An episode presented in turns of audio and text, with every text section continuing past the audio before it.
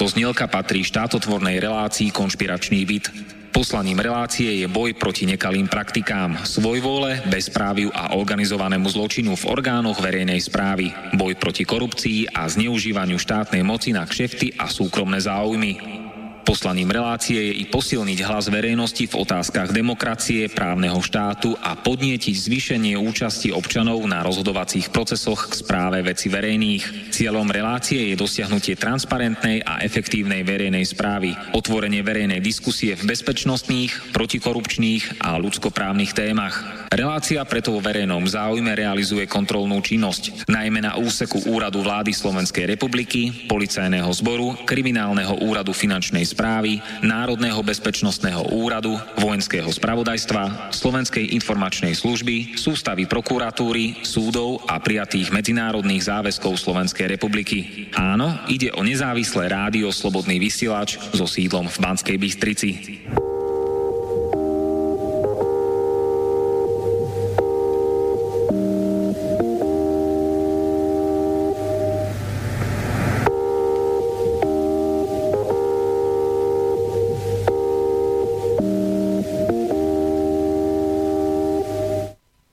Počúvate slobodné vysielanie z Bratislavy.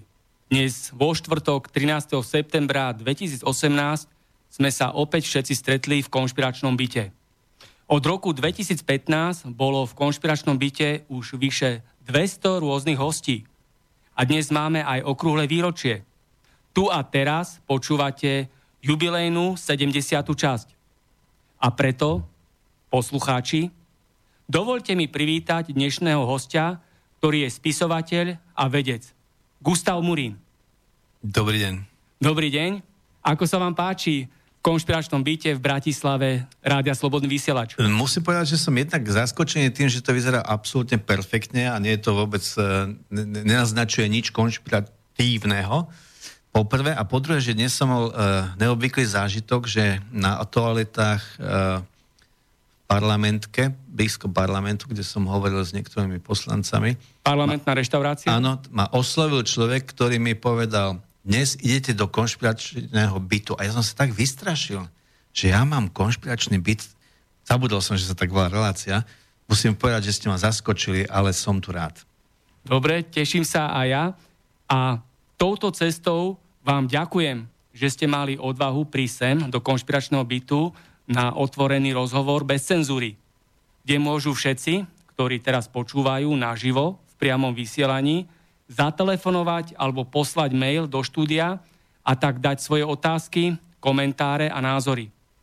Lebo sú aj takí, ktorí sa boja sem prísť.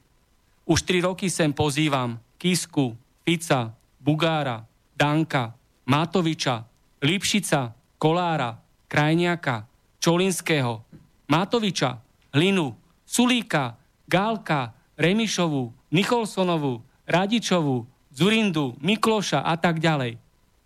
Ale všetci dobre vieme, prečo sa títo skorumpovaní politici boja názorov, otázok a komentárov svojho národa. Môžeme to niečo povedať? Nech sa páči. Poprvýkrát, keď som vystupoval e, ešte v Banskej Bystrici e, v tomto vysielaní Slobodného vysielača, čo je absolútne geniálny nápad, tak e, mi bolo bol som upozornený, že bol tam Sulík a pretože relácia má dve hodiny, že ušiel po hodine. Tak ma varovali, že či sa nebojím. A ja vám hovorím úprimne, nie, že sa nebojím. Považujem to za svoju povinnosť tu byť. Ďakujem o to viac. A tak, ak to chce, sa môže pridať do dnešného rozhovoru v konšpiračnom byte. Telefónne číslo do Bratislavského štúdia je 0950 724 963 a mailová adresa je studiozavináč slobodnyvysielač.sk Publikovať ste začali už počas vysokoškolských štúdií články o ochrane životného prostredia z oblasti kultúry a poviedky v denníkoch a časopisoch.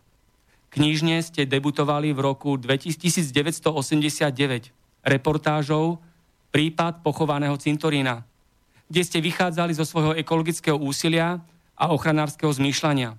Moment, musím vás trošku prerušiť opraviť.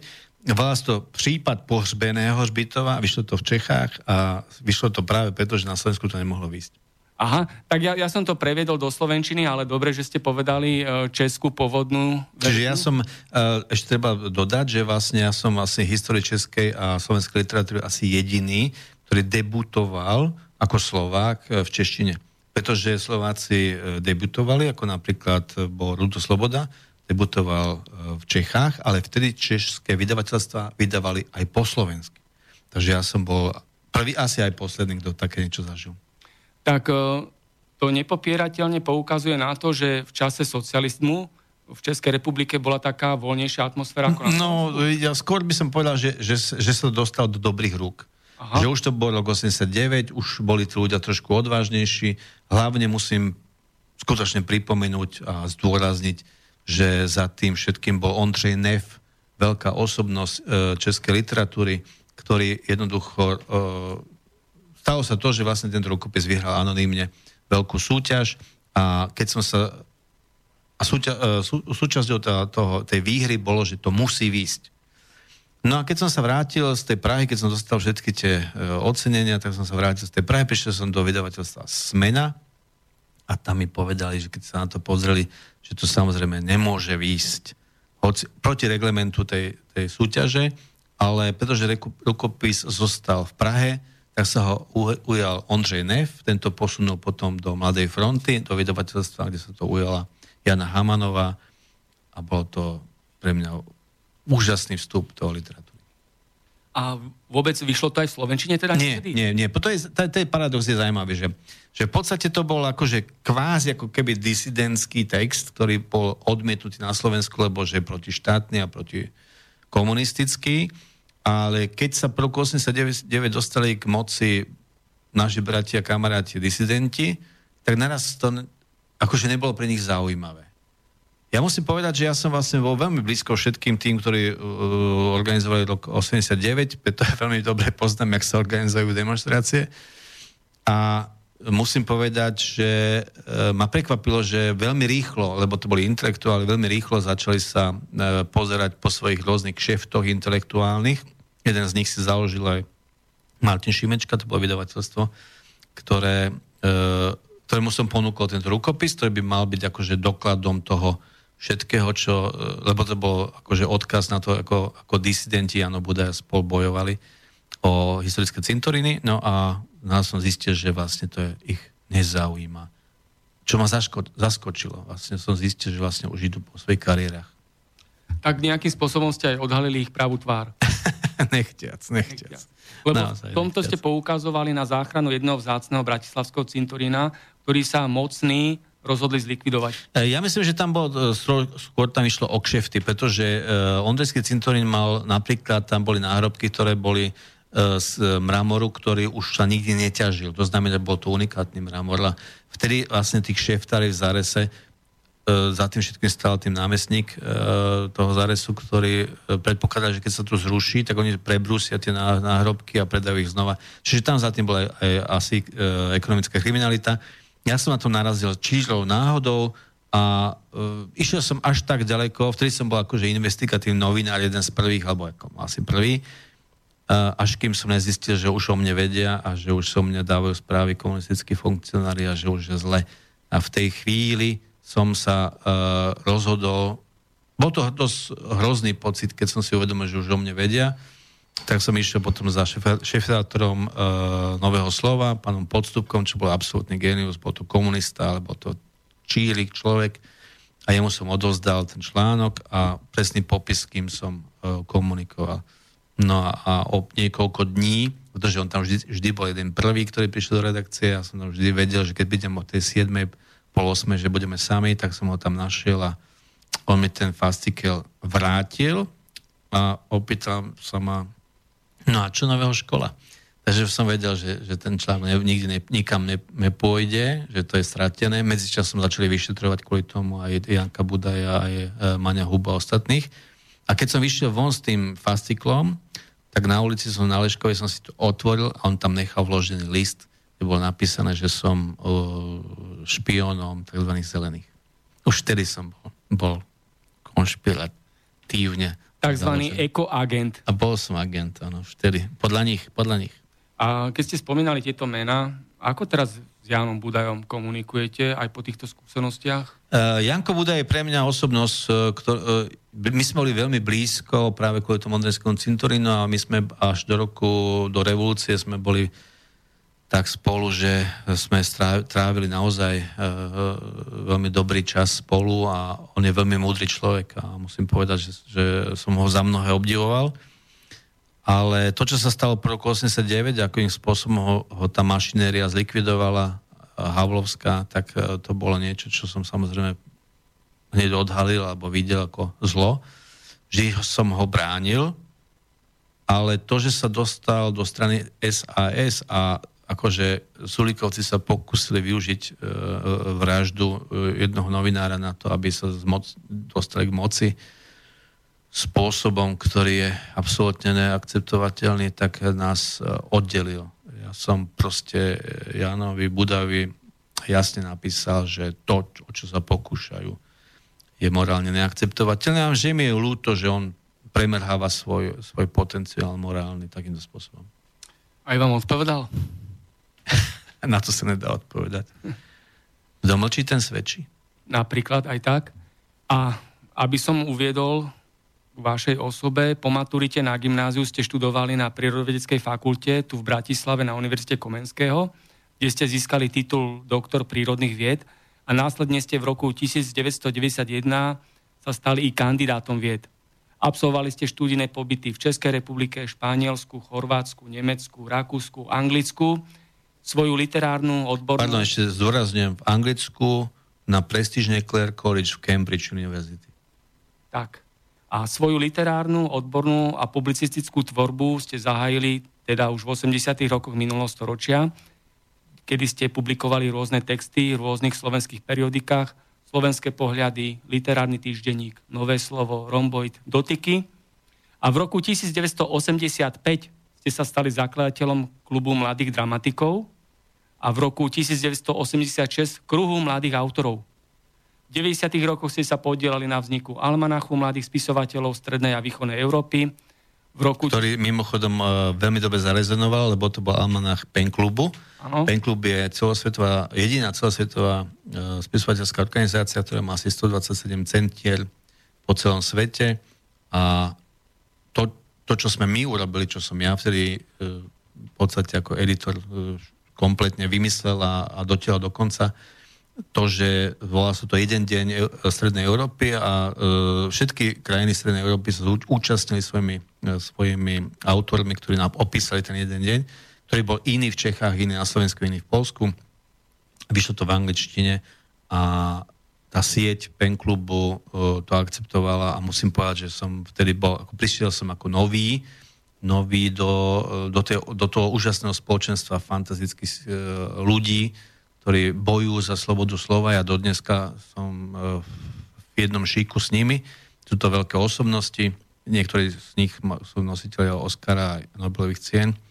Som ich kolega a to bol vstup taký, že od tej doby moje meno rezonovalo, ale nie je môj, len moje meno, ale meno Slovenského pencentra sa stalo uh, ukážkou toho, že malé centrum dokáže veľké veci. Áno, ja tu len doplním to, že okrem toho, že ste boli členom Slovenského pencentra, tak ste pôsobili aj ako jeho predseda 6 rokov? Tri, uh, na, tri, tri volebné obdobia. Tri volebné obdobia. Trikrát som bol zvolený čo znamená je unika. To, väčšinou to vydržia tí predsedovia jeden rok, dva roky, tri roky, štyri roky, ja som to vydržal trikrát dva roky, 6 rokov. Pekne. A taká perlička, v roku 1994 ste na Slovensku zastupovali časopis Playboy.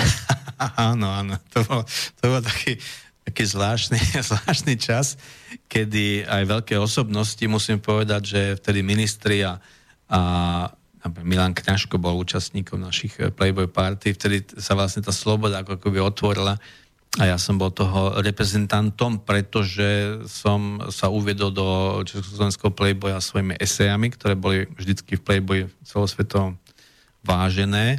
Bolo to veľmi dobre honorované, ale potom sa eh, nejakým spôsobom rozhodli v Prahe, že by som mohol po rozdelení republiky v roku 1993-94 som vlastne ako keby reprezentoval tú slovenskú časť a zabezpečoval uh, vlastne celú tú aktivitu. A bol to nádherný čas, uh, ktorý by som si už nerád zopakoval. A ako nám poviete o svojej knižnej tvorbe? To sa nedá, to sa nedá ako na skrátke, lebo keď si predstavíme, že ja mám za sebou 48 publikovaných kníh, z ktorých vyšli niektoré v Indii, vo Francúzsku, v Nemecku, nedávno v Nemecku, e, v anglicko-francúzskej verzii, ktorá chodí po celom svete. Tá, knihy sa predávajú v Brazílii, v Japonsku, e, predávajú sa v Nemecku, vo Švajčiarsku. Takže som zvedavý, aký to bude výstup z toho. Uh, ďalej, tie moje knihy boli publikované v Bulharsku, v Maďarsku, v Srbsku. To znamená, že vlastne je to taká obrovská škála práce, ktorú som odozdal, že dosť neviem predstaviť, že sa nájde človek, ktorý bol uh, schopný si prečítať všetky tie knihy, pretože to by asi trvalo dlhší čas, ale na to ja chcem povedať, že ja keď som bol mládežník, taký som bol taký na ZDŠke, ale samozrejme sme mali tú exotickú časť, pretože môj otec, e, náš otec učil e, v Bagdade na univerzite 3 roky. Čiže my sme strávili naozaj v Oriente 3 roky, sme tam žili. A vtedy ja som prečítal v tej, e, v tej veľvyslaneckej, ako keby, základnej škole kompletného Iráska, čo je, myslím, 22 zväzkov a kompletného Verného. Takže dúfam, že jedného dňa sa niekto nájde a prečíta kompletného Murina. Ja by som sa do toho už nepúšťal. A aké máte spomienky na Bagdad? Fast, fascinujúce, lebo keď si predstavíte, že uh, to dneska už akože, ako táto generácia nechápe jednu vec a myslím si, že mm, trošku ako robíme chybu, že im nepripomíname, e, že sa dostali uh, k niečomu, čo sme si museli my vydobiť, uh, veď dostať sa do zahraničia v tej dobe to bolo niečo, to bol ne, neskutočná obštrukcia a v tej dobe ten 67, 70 uh, to bol skutočne fascinujúci svet, pretože Orient bol ešte Orientom. Orient voňal Orientom. Ja, keď som sa po mnohých rokoch, roku 2000 s mojou ženou sme sa dostali do Egypta, aby sme videli ešte pyramidy skôr, než bude koniec sveta, lebo tak som ju strašil tak keď sme prišli na ten trh, ja som, vo, ja som voňal detstvo. To bolo moje detstvo.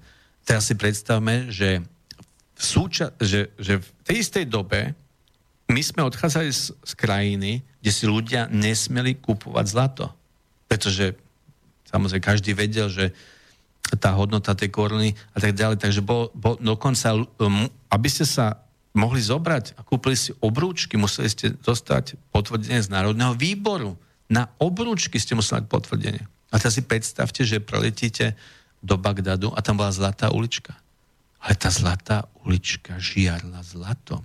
To boli tóny zlata. Vy ste išli a tie, proste tie výklady žiarli zlatom. To boli, to boli kilogramy zlata, ktoré na vás ako v rozprávke. To bolo neskutočné, ako naozaj, ako Šehrezáde. A zase je zaujímavé, Mnohí si už dneska nepamätajú, dneska si táto generácia nepamätá príbeh za jedna noc a podobne. Bagdad bol uh, zázračné mesto. Uh, da, napríklad takáto vec, len, len na záver, aby sme nezdržovali. Keď náš otec odchádzal do toho Iraku, tak išiel dopredu, aby pripravil pôdu, aby sa tam uh, uchytil v tej univerzite, aby sa tam roz, rozpozeral, aby teda samozrejme prednal aj dom. My sme iš, išli z dvojgarzonky. My sme boli štyria v dvojgarzonke, to znamená, že keď som sa chcel učiť a byť sám, tak som musel uh, ísť do vane. Ja som ležal vo vani, pretože tam niekde, nikto ma nerušil. A teraz si predstavte, tu v Bratislave si tak... V Bratislave, na v Krasňanoch, samozrejme, som rodený Krasňančan. A teraz si predstavte, že sme preskočili do domu so záhradou a záhradníkom. Ako v tej istej čase. To boli proste, to boli také skraty, ktoré proste to mladé, toho mladého človeka, ako som bol ja, uh, nesmierne uh, ako ja som bol očarený, pretože naraz sme sa objavili v krajine, ktorá, keď som sa pýtal svojho otca, než odišiel a, a my sme potom išli za ním, som hovoril, Tati, a povedz mi, že aká je tá krajina, kam my ideme? A on sa zamyslel a povedal, vieš, syn môj, tam pijú Coca-Colu. Aby vás chytil. Jasné, pretože Coca-Cola to bolo, buržázny nápoj. To sa nesmelo. Podpultový to. Jasné. A naraz, predstavte si, že dojdete tam a, a, a kúpi sa na víkend basa Coca-Coly. Však to bolo niečo neuveriteľné. Sa spýtam na túto tému, teda keď o tom rozprávame, boli ste aj niekde mimo Bagdadu? Samozrejme, pochopiteľne. E, treba si uvedomiť, že vlastne e, to boli tzv. E, to, e, pod sebou mala Politechna a tam vysiela určitých expertov. A v tom Bagdade samotnom bolo 50 až 60 tých rodín. Samozrejme, že väčšina boli Čechov, e, potom bola menšina Slovenska, potom jeden Moravák, aj tento vzdal nakoniec. To bol samostatný príbeh. A ale o, o, oni dokázali vytvoriť tieto rodiny spolu e, veľmi živý spoločenský život, živší, než sme mali e, na Slovensku v tej dobe. To znamená, každý víkend sa išlo na nejakú e, zaujímavú atrakciu. No, napríklad do Babylonu. My sme boli v Babylone. Ale pozor, my sme boli v Babylone v dobe, keď Babylon nebol turisticky nejak exploatovaný, to bol nádherné proste miesto a zdôrazňujem, že tam bolo toľko historických artefaktov, že my sme to zbierali ako húby. My ako decka sme proste chodili v takej rojnici a našli sme, povedzme, úlomok e, e, tabulky s klinovým písmom, čo je fascinujúca vec. Našli sme malú sošku vypálenú. E, to, e, to bola e, nepálená tehla samozrejme, alebo nepálená e, postavička nejaká. A my sme vlastne nazbierali e, proste obro, plnú krabicu alebo veľkú teda debnu a plnú takých artefaktov. Takže my sme žili veľmi, aj spoločenským životom, pretože tam robila sa Guardian Party, to my sme nevedeli, že existuje Guardian Party. Uh, uh, grilová sa, to sa vtedy v Sloven, na Slovensku nepestovalo a tak ďalej, tak ďalej. my sme žili veľmi, veľmi spoločenským životom a pre dieťa, ako som bol ja, som mal 10 rokov, to bolo fascinujúci, fascinujúci svet, úžasný. A na tej základnej škole ste si našli aj kamarátov? Akí tam boli spolužiaci? Uh, treba povedať, že keď ja, keď ja som prišiel na uh, základnú školu, ako v prvom ročníku, tak ja som bol trošku exot v tom, že ja som sa milne domnieval, že nápad učiť nás abecedu je ako nejaký tak, akože to je taký trúd z tých dospelých, ale že keď to prekonáme, keď si to nebudeme všímať, tak ich to prejde a zase sa budeme len hrať. Čiže ja som odmietol ABC, ako princíp sa vôbec tým zaoberať. Ale pretože tá pani učiteľka furt na niečo naliehala, tak ja, pretože mám optickú pamäť, tak som sa vždy, vždy pozeral na toho svojho spolužiaka, čo sedel v tej lavici a deti si e, prstom ukazujú, keď čítajú, že? No, tak, takže ja som nepoznal písmena, ale videl som čo on hovoril, keď ukazoval na tie, na tie značky. Takže keď ona ma vyvolala, tak ja som presne, ako, lebo on zase išiel po tie, tým prstom, tak ja som to vlastne zep, e, zopakoval. No ale vydržalo mi to, ja neviem, čo, mesiac, dva, a potom sa fasáno mi prevalilo, že neviem ani ABCD, nič. No bola to katastrofa čistá. Ja som sa vtedy tak nasrdil sám na seba, že som sa sám doučil tú abecedu a potom došlo k opačnému efektu, že stal som sa fanatikom čítania. Ja som čítal jak kombajn, ja som čítal všade. Ja som čítal, e, keď som išiel, čítal som, keď som jedol. Najlepšie bola tá budka, tam sa sedelo najlepšie, tam to nikto nerušil. No a ja som bol schopný prečítať za víkend 300 strannú knihu bez problémov. Čiže ja som bol istým spôsobom nastavený takto, a keď sme išli do toho Iraku, tak tam samozrejme tie, tie decka, to sme boli akože medzi sebou, to sme boli akože najbližší. Ale ja som vypadol, tým pádom, že som bol 3 roky preč a ja som prichádzal na leto do Krasňan ako, ja som prichádzal ako exterestriál, ja som prichádzal ako mimozemšťan. Pretože tam sa predávali, uh, a to samozrejme sme to dostali, revolvery na kapsle, kapsláče. To tu nebolo alebo my sme mali žúvačky, ktoré ako od sveta. Proste ja som prišiel sem, do Krasňan, a všetci tí moji kamaráti, spolužiaci sa strašne tešili, že prídem, ja som mal angličáky, žúvačky som mal, tie... tie e, Proste som, detský boh. Neuveriteľné. No a samozrejme, že ma, že ma okradli, tie, lebo vtedy boli tie pouličné gengy, dneska to nie je, ale vtedy fungovali pouličné gengy. Tak keď som išiel od niekaďal niekam v tých krásňanoch, tak, tak ma obklúčili s tým, že akože vedeli, že mám pri sebe tú, tú, ten, ten, tú pištol, revolver, ten kapsláč. Tak ako, a ja som zase videl, že, teda, že asi to nevybojujem, tak som im to musel odovzdať. Nažaloval som to svojim kamarátom, tí nastúpili tiež ako, že idú bojovať, no ale potom nejak to nedopadlo. Čiže e, ja len chcem povedať, že krásne boli divým, divokým priestorom, to nebolo také nejaké mierumilovné, tam, tam boli boje medzi krásňanými vajnormi, medzi krásňanými a račov. E, tam, e, tam sa naozaj boli hromadné bitky, to sa pestovalo. A čiže ja som istým spôsobom, že som bol v tom Iraku, tak ja som vypadol z, tý, z tej band. Ja som už nepatril k žiadnej bande. No a mojou takou útechou bolo to, že ja som miloval dážď. Keď sme sa vrátili, tak ja som miloval dážď, pretože keď pršalo, tak ja som si čítal a bol som spokojný a nemal som problém, nemal som nejaké nutkanie, že vonku sa niečo deje. Lebo všetci chalani museli byť doma. Ale keď bolo pekné počasie, tak ja som vlastne nemal v podstate ani za s kým ísť, alebo kam ísť. Takže keď som sa presúval od nieka ďal niekam, tak, eh, tak som bol skôr ako keby taký exot. Potom už sa to kamarátstvo tých uh, ZDŠkárov vyplavilo. No ale prišla uh, stredná škola a tam zase sa to obnovilo, lebo tam zase uh, boli kamaráti z, z Krasňan a tam sme vytvorili fantastickú partiu. A na záver takými pár vetami dobré a zlé spomienky na Irak. Čo bolo v také fakt dobré a naopak na čo zlom uh, Dobre bolo to, že sme zažili ten západný svet, lebo tam napríklad boli, vtedy tam už boli tie zábavné parky a takéto veci, to bolo proste niečo úžasné.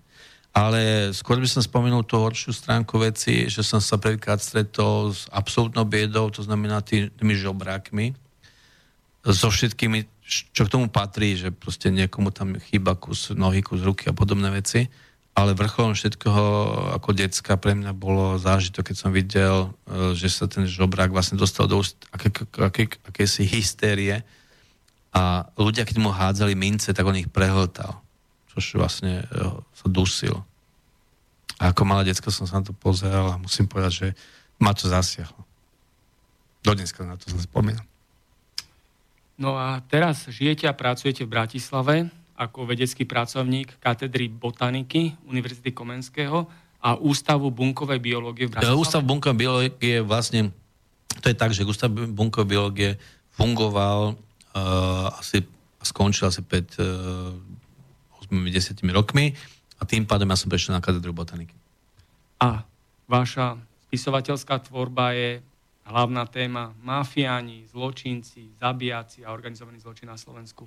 No, oponoval by som, pretože keby sme si pozreli, koľko je mojich kníh o cestovaní, tak je asi rovnako, koľko je mojich e, kníh o e, partnerských vzťahoch a sexualite, asi rovnako. Čiže a koľko je mojich kníh, e, ktoré sú čisté literárne. Rozdelil by som to na štvrtiny. Ale fakt je, že tie knihy o tej mafii to bol prielom. To bolo proste to, čo si každý... To loď vašej... To bolo neskutočné. To bolo proste to, čo sa stalo, keď vyšla tá kniha prvá Mafia v Bratislave, proste ten, ten, ten, ten obrovský záujem, to, to, to, to, to bolo niečo neskutočné. Takže naozaj, áno, tam sa to stalo. Tam, tam došlo k tomu prielomu, to meno sa už potom zafixovalo.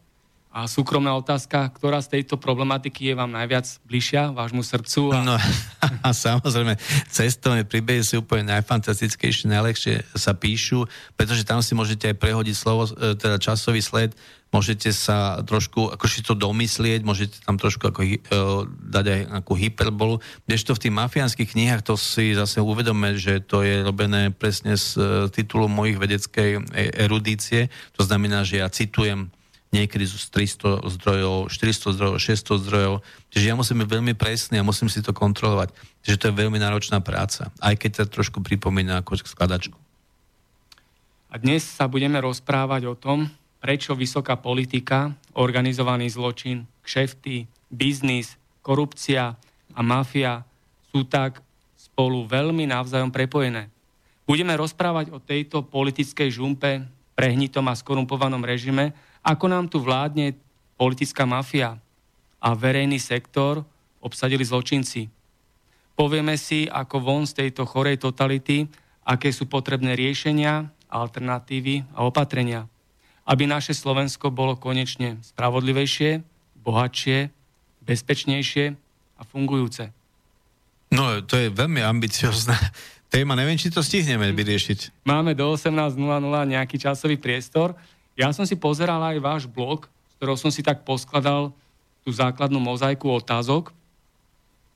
A môžeme začať takým úvodom. Falošné hry Slovenskej národnej strany.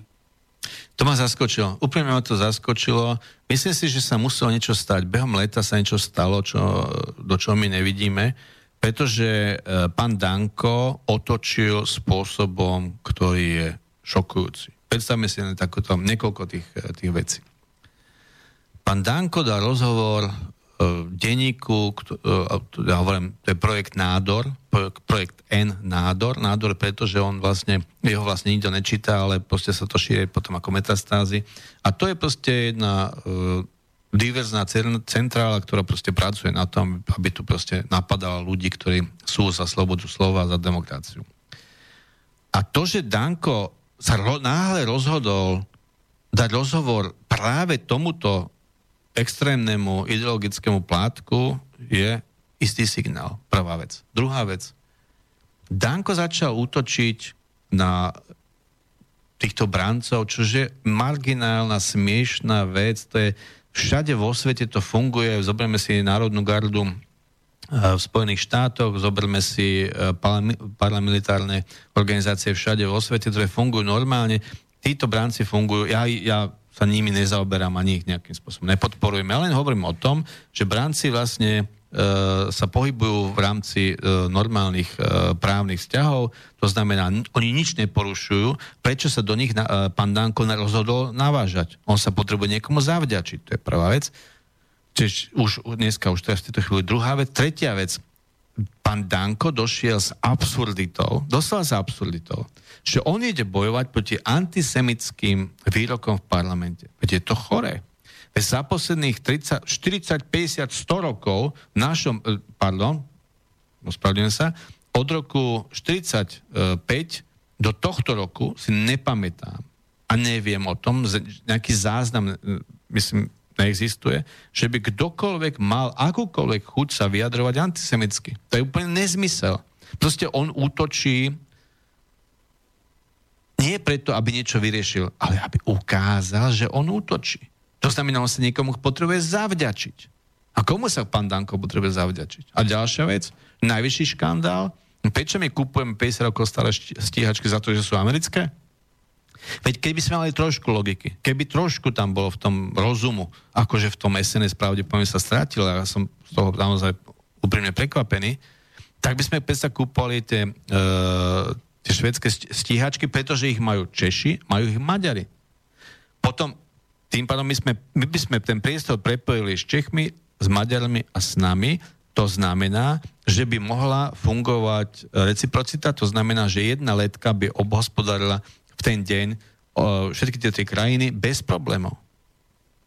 A, a mal by to logiku, dali by sme prácu ľuďom vo Švedsku, ktorí za to stoja. Prečo my kupujeme, keď sa vyrobilo 20 tisíc alebo 15 tisíc F-16, my musíme kúpiť tých posledných 5 alebo 6, ktorí vytlačia, takto ich vytlačia z toho hangáru a my si ich dovezeme jak? Veď je to katastrofa, veď je to, je to taký úlet, že ja si myslím, že musel sa niečo stať v posledných dvoch mesiacoch. Čo niekto nalomil pána Danka, aby si myslel, že s týmito novými bolševik, bolševikmi toho, tej novej studenej vojny, že on akože sa im akože zavďačí ale nezavďačí. Aj Clementis, ako komunista, raz, jediný raz závahal a e, bol proti e, nemecko-ruskej zmluve, logicky to stôvodnil. Kom, jeho kamaráti, súdruhovia nezabudli, nechali ho fungovať, dali ho za ministra zahraničnej veci a potom ho popravili. A toto je presne rovnaký... Čo si myslíš, pán Danko? Že komu sa zavďačí? Nejakým, nejakým uh, komu? preba živého. Kto sú tí, tí čo sú za, za projektami e, nádor? Kto je za, za trendom? Kto je za, za týždňom? To, sú, to je úplne iná garnitúra. Tá si ho samozrejme použije, smačka a zahodí. Čo robí pán Danko? Odozdávať e, voličské hlasy Kotlebovi. A to je to svinstvo, čo ja naozaj som s tým šokovaný. Ďalšia téma. slnečkár útočí smelo na odporúčané ciele. Čo slnečkár, aký je váš názor? Viete, ten termín som ja nevymyslel a uh, ja, ale, sa, ale... Kto ho vlastne vymyslel? Uh, ne, no, no, to je systém anekdoty, samozrejme, to sa zjavuje v ľudovej uh, spisbe už tisíc rokov, ale tá pointa je skôr v že ja som sa pokúsil ho zadefinovať, tohoto slnečkára. Myslím, že to malo veľk, naozaj veľký úspech, pretože to je presne uh, otázka tohoto základného vzťahu k politike. Povedzme si úprimne, 90% ľudí politika nezaujíma, ich otravuje. 90% ľudí v tej populácii chce si život, žiť svoj život, majú do svojich vlastných starostí a nechcú sa zaoberať uh, politikou. Toto zneužíva istá globálna klika, ktorá proste vznikla nielen v Amerike, ale má to centrum v tej Amerike. Na to už upozorňoval prezident Eisenhower. Je to tak, tzv. vojensko-priemyselný komplex.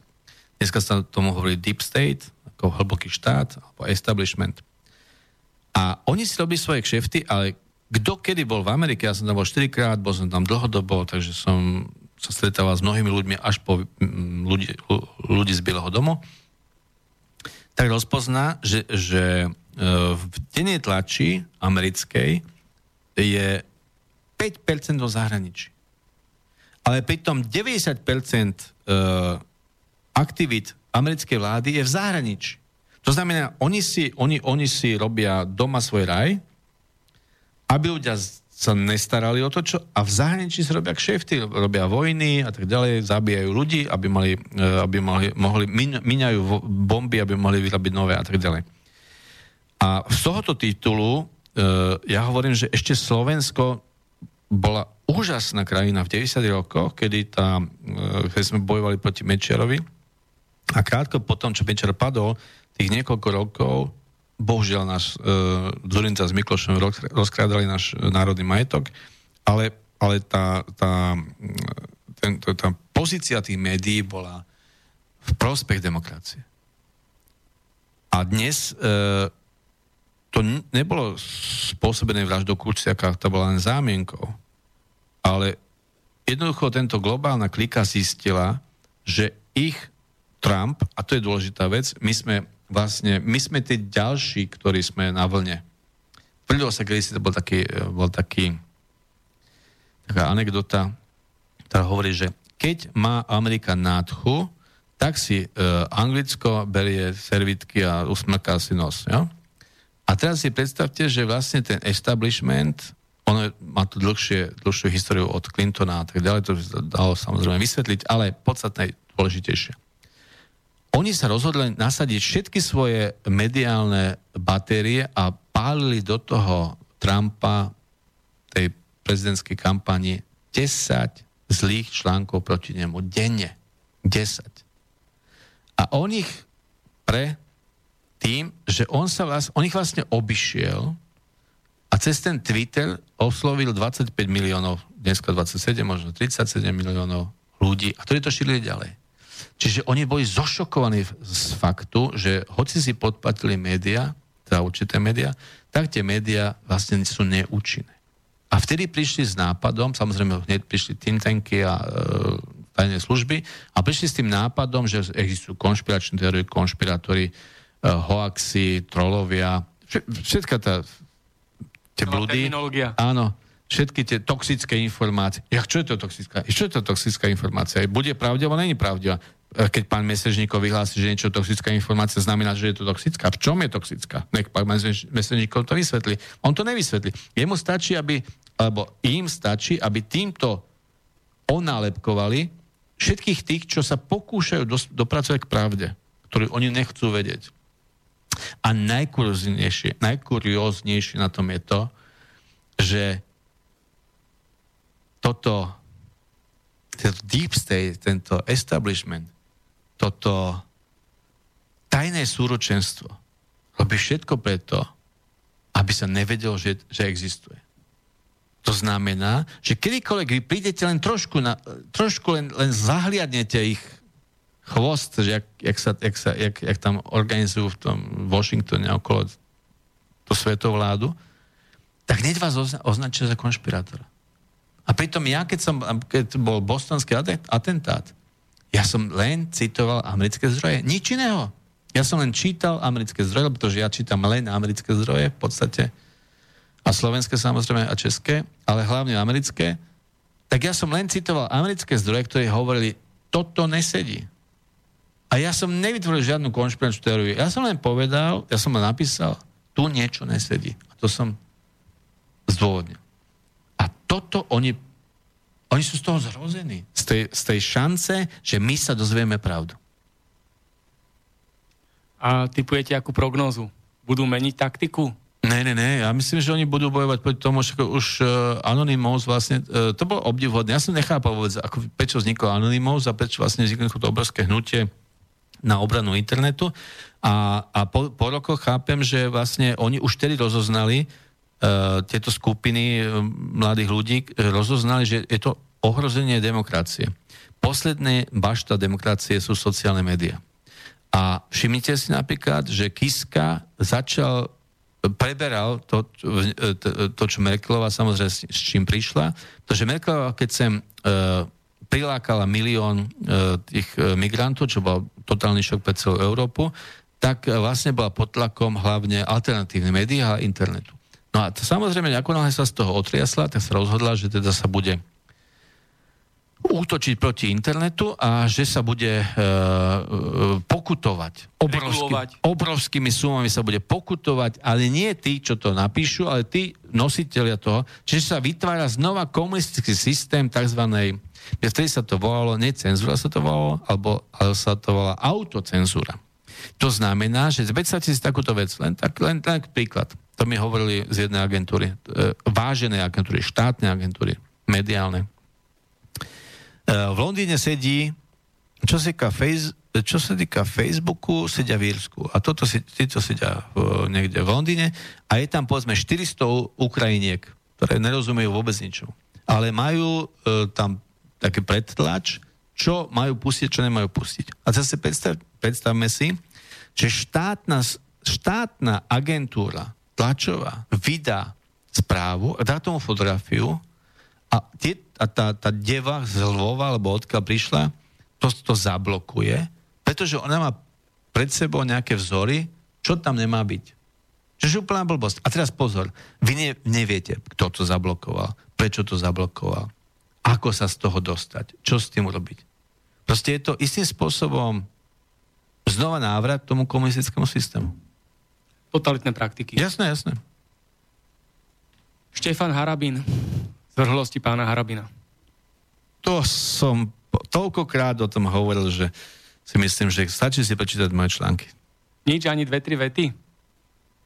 Poslucháčom hmm. priblížiť? Mňa len prekvapuje, ako je to možné, že slovenské súdnictvo sa s touto osobou ešte nevyrovnalo. Myslím si, že, že tak ako sa slovenské súdnictvo a vlastne policajná služba, respektíve vyšetrovanie a tak ďalej, kriminalistika sa vyrovnala s, s Černákom, bo Černák bol jeden e, veľmi nebezpečný súper a samozrejme, že tí, ktorí v tej dobe nastúpali proti nemu, boli v ohrození života.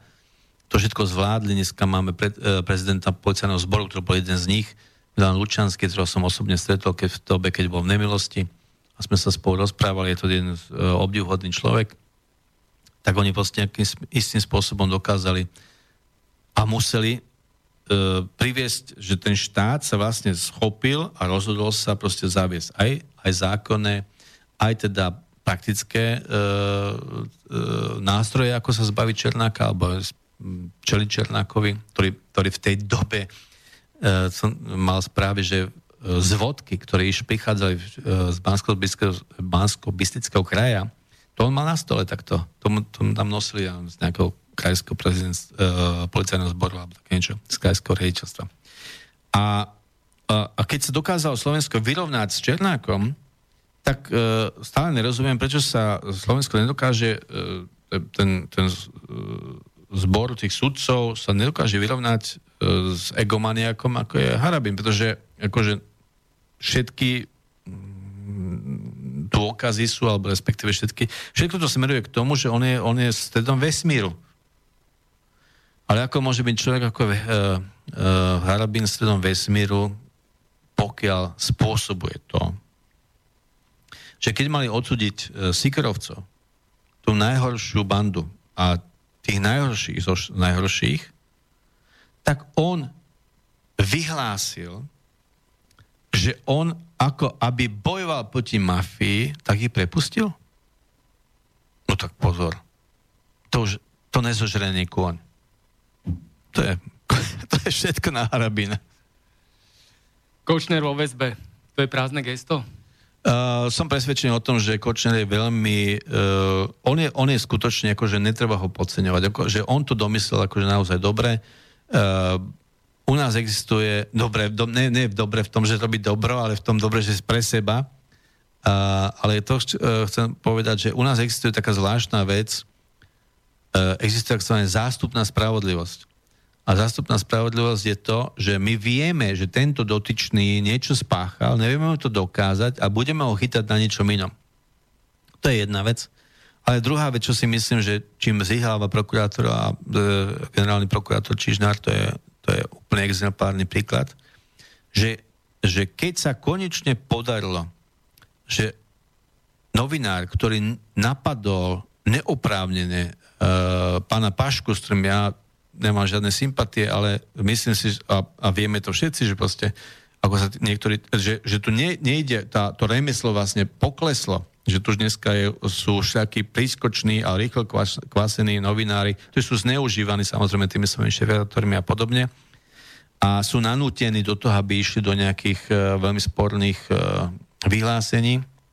Ja som zažil Uh, pretože ja som zo SME spojený od, od roku, keď, uh, keď Karol Ježík a Alexej Fulmek e, založili SME, takže viem, ako, ako, ako degradovalo to SME a dnes ako, v akom je stave s Beatou Balagovou, to som bol skutočne smutný z toho, kam to do, do, dopracovala, hoci mala šancu sa oddeliť od projektu N.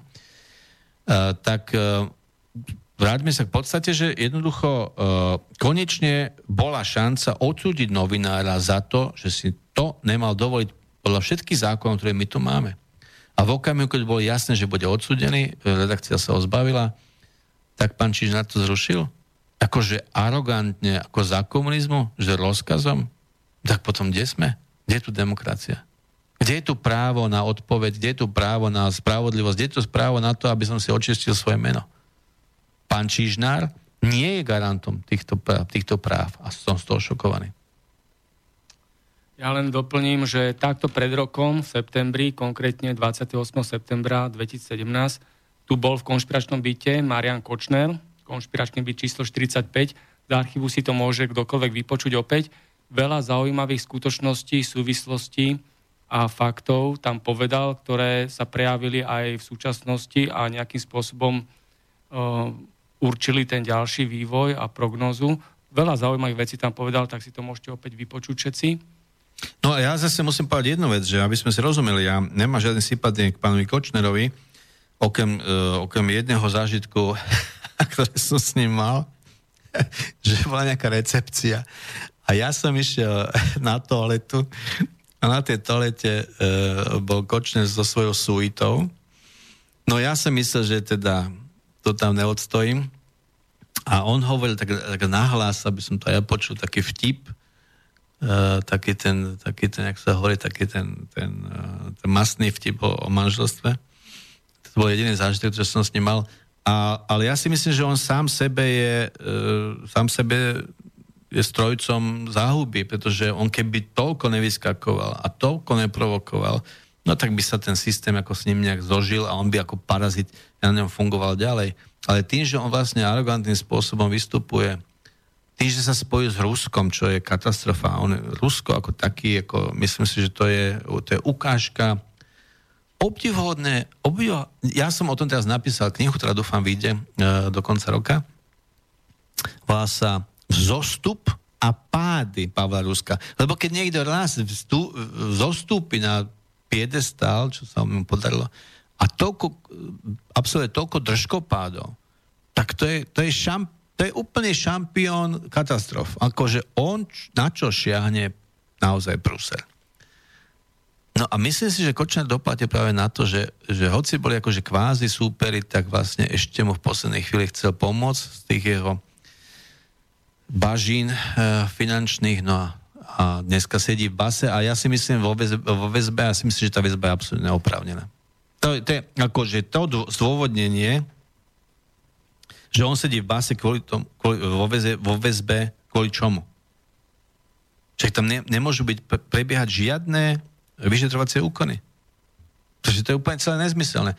Ak majú niečo iného, nech sa páči, nech ho pustia a nech ho zase dobre do väzbu kvôli niečomu inému. Ale toto je vlastne istým spôsobom a nehovorím to zo sympatie s pán, pánovi Kočnerovi, ukážka e, e, schválnosti pána Čižnára.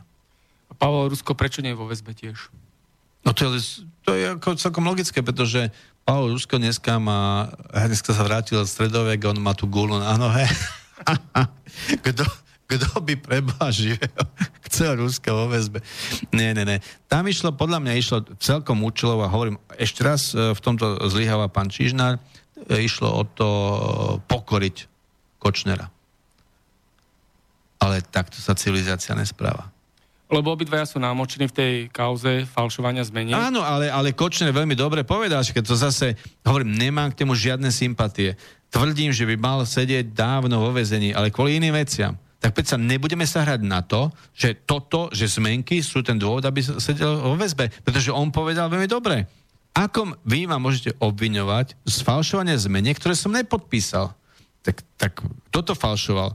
No tak asi to falšoval Rusko akože teda evidentne to nesedí nejak, čo sa tam deje s tými podpismi, ale podstatnejšia vec je vlastne v tom, že tu sa naozaj vytvára absurdný stav podivuhodnej náhradnej spravodlivosti.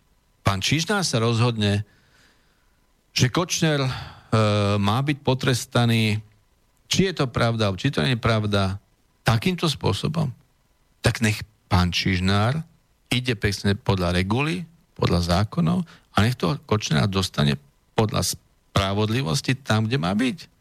Ale nie, že Kočner, dneska sedí Kočner za niečo, čo je absurdné. Teda aká je hamba pána Čižnára a je televízia Markiza v službách mafie? Bola a je stále? Tak pozor, pozor, pozor, pozor. To už zase pletieme do veci.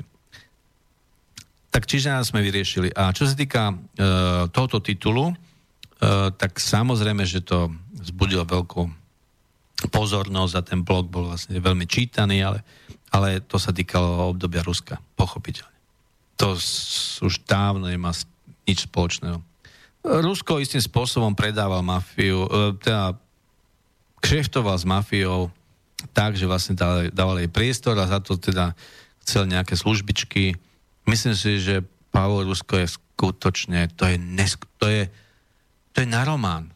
Akože čo ten človek dokázal všetko napáchať na jednej strane. Na druhej strane ja som ho zažil osobne. Ja som s ním osobne e, rokoval, keď som bol za šéfa Playboya a Markiza ešte len začínala, to znamená, ešte, ešte nevysielala. A majiteľia, vtedajšie majiteľia Playboya chceli sa s Ruskom stretnúť a dohodnúť sa s ním, že ako by sa dali vlastne presadiť ich záujmy cez reklamu a tak ďalej. Čiže ja som mal zapojenosť to zorganizovať, bolo to v hoteli Perugia. My hovorím Perugia. A vtedy som bol svetkom toho, že on prišiel, bol perfektne pripravený, mal asistentku, ktorá sa o neho starala, ten džusik mu tam stále podávala, nepil, čož v tej dobe ja som hovoril, ja som bol veľmi blízko mnohým tým zbohatlíkom, pretože na tie party chodili tak viem, že to, ich, to bolo ich hobby, ísť napity domov v, v Jaguári s tzv. jogurte a, a zaplatiť policajtom, aby mohli ísť ďalej. Akože to boli trúbky, jak som ich volal, trúbky. A zlaté trúbky. Pretože keď zoberiete trúbku, dutú vec a cez to pustíte zlato, tak žiari. A keď to zlato prestane, tak je to trúbka. Takže to boli takéto trúbky. Ale on naozaj, ja musím povedať znova, musím povedať, že som bol osobne svetkom toho, že konal. Vystupoval perfektne, vystupoval profesionálne, vedel odmietnúť niečo, čo proste nesedelo, vedel, ten reglement poznal tej, tej televízie. Čiže to bol človek, ktorý mal veľkú budúcnosť. A ako, sa, ako si ju pochoval, to je pre mňa fascinujúci príbeh. A to je v tej knihe, ktorá dúfam vidie za chvíľku. Tak to bude zaujímavý typ na čítanie. Uvidíme. No a prebieha stále mediálna studená vojna? Hmm. Predovšetkým prebieha studená vojna.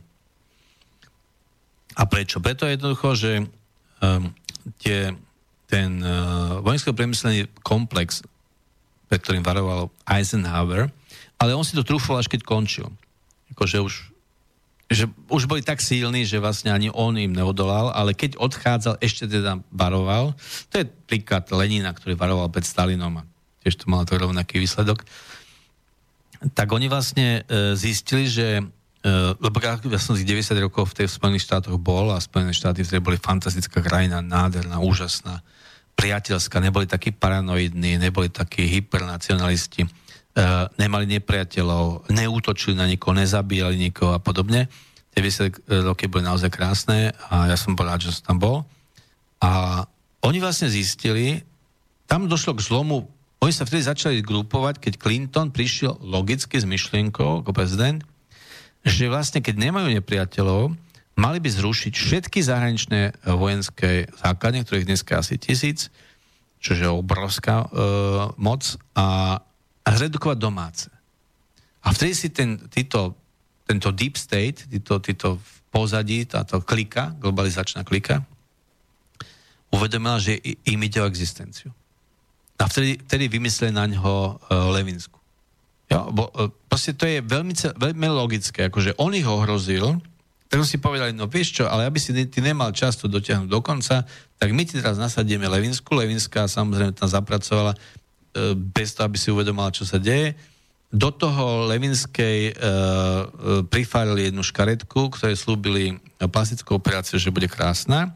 A ona bola tá, ktorá mala vás, lebo samozrejme Levinská odmietala hovoriť s agentmi FBI a také to, také to, to, to, vedela, že je zle.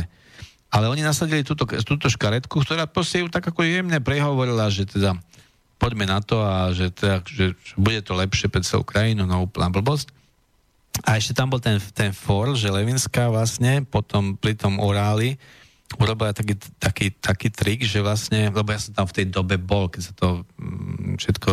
To gradovalo. Všetko to bolo neuveriteľné čítanie. Tak ona si nechala ako vyprsknúť čas toho na, tú, na ten svoj kostým. Ejakulátu. A to si schovala. No? A potom vlastne, keď sa to začalo vyšetrovať, tak sa jej pýtali, že vy si ne, nečistíte e, kostým, alebo ho tam štvrťroka.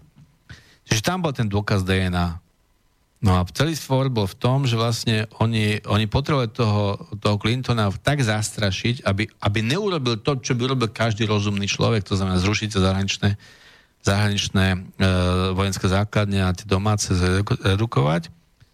No a on sa dostal do tak úzkých, že vlastne potom prišiel logický scenár Vrteť psom, slávny film, ktorý hovorí, že keď máš doma problémy, vybr, vy, vy, vyprovokujú vojnu. Ale takú výťaznú, takú maličkú vojničku. Takú, ktorá nikoho netlačí v Amerike, nikoho ani nevie, to je.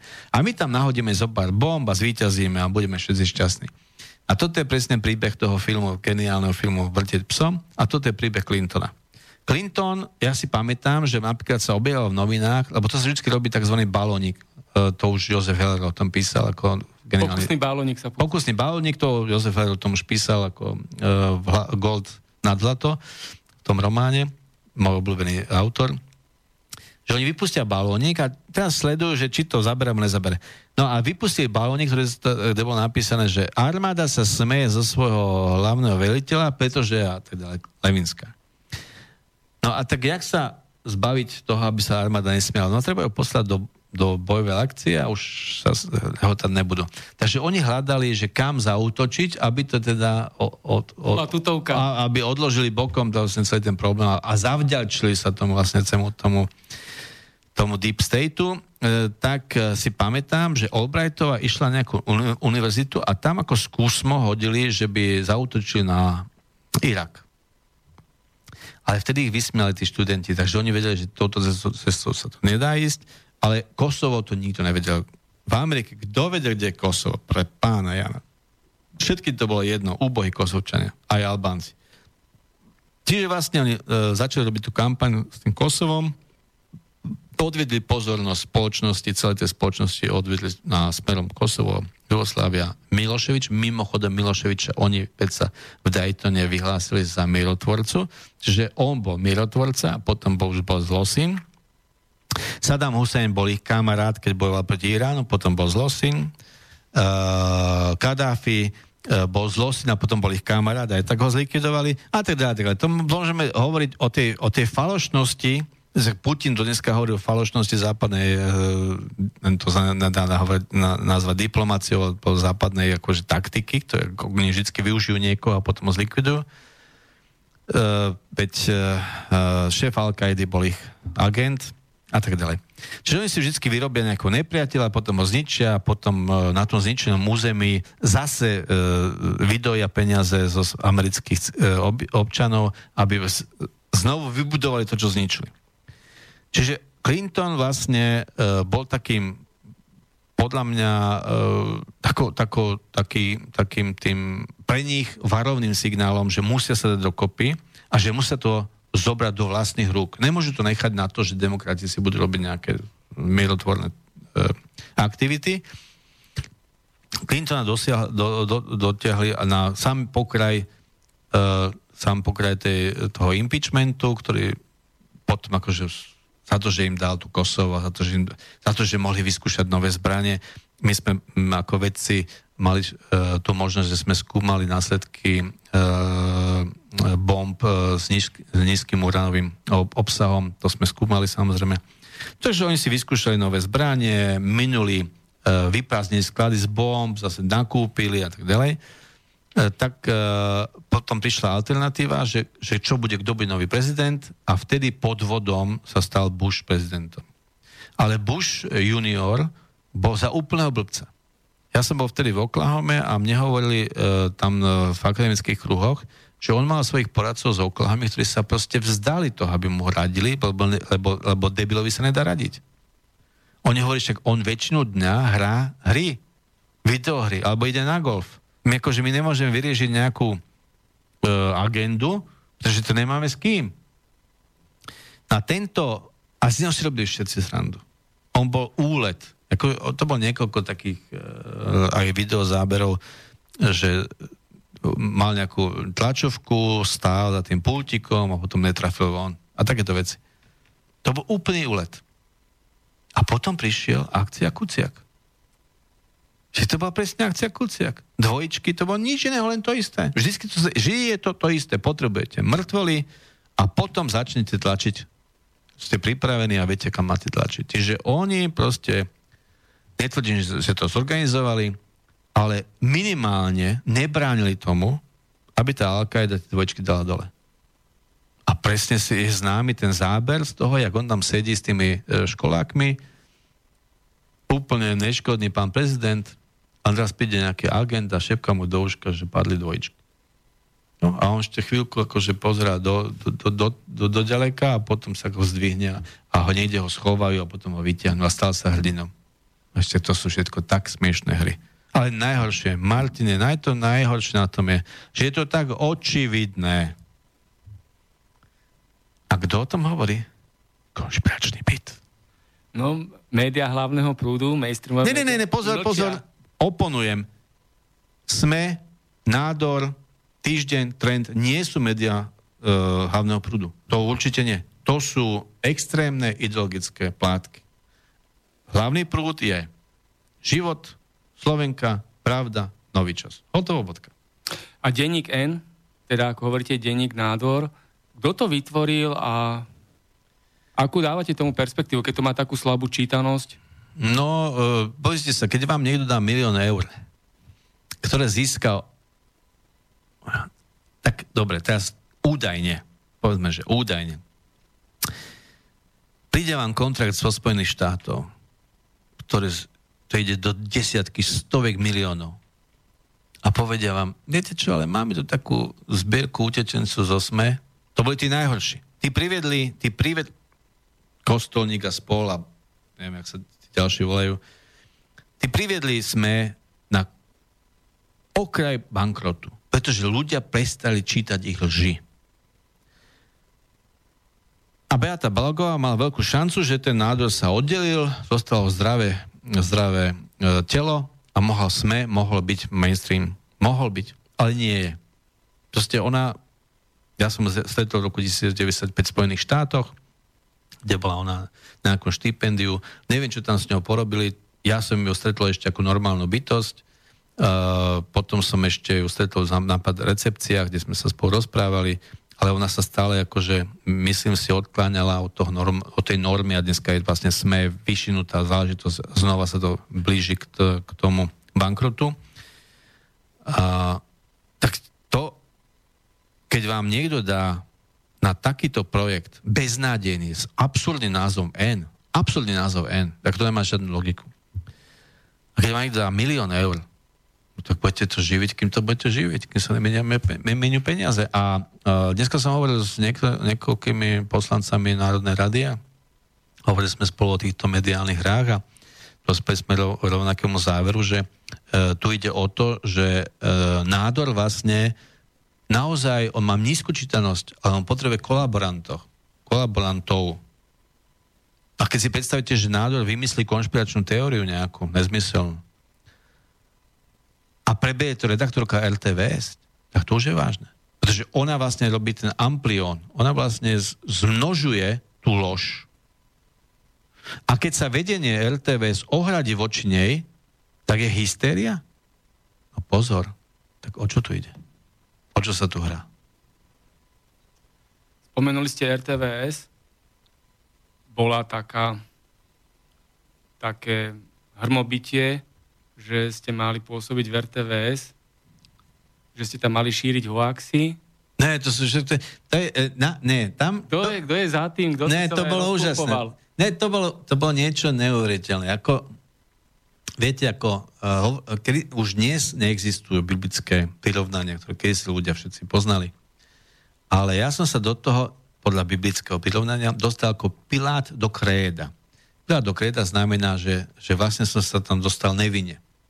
Celý problém bol v tom, že vtedy bola historická atmosféra, boli tie demonstrácie a istý pán Bán prišiel s konšpiračnou teóriou, ktorá bola úplne od začiatku nezmyselná, kde on vyhlásil pred tými 10 tisícimi, alebo koľko tam bolo ľudia na námestí, on si splietol dve veci ktoré, e, dokopy. Jedna bola, že odchádzala šéfka televízneho spravodajstva, a zároveň bolo avizované, že ja prichádzam do RTVS, ale tým, bohužiaľ, tým, že sa to volá RTVS, tak sa splietlo to, že ja som prichádzal do slovenského rozhlasu obnoviť svoju spoluprácu. Ja so slovenským rozhlasom spolupracujem od svojich stredoškolských rokov.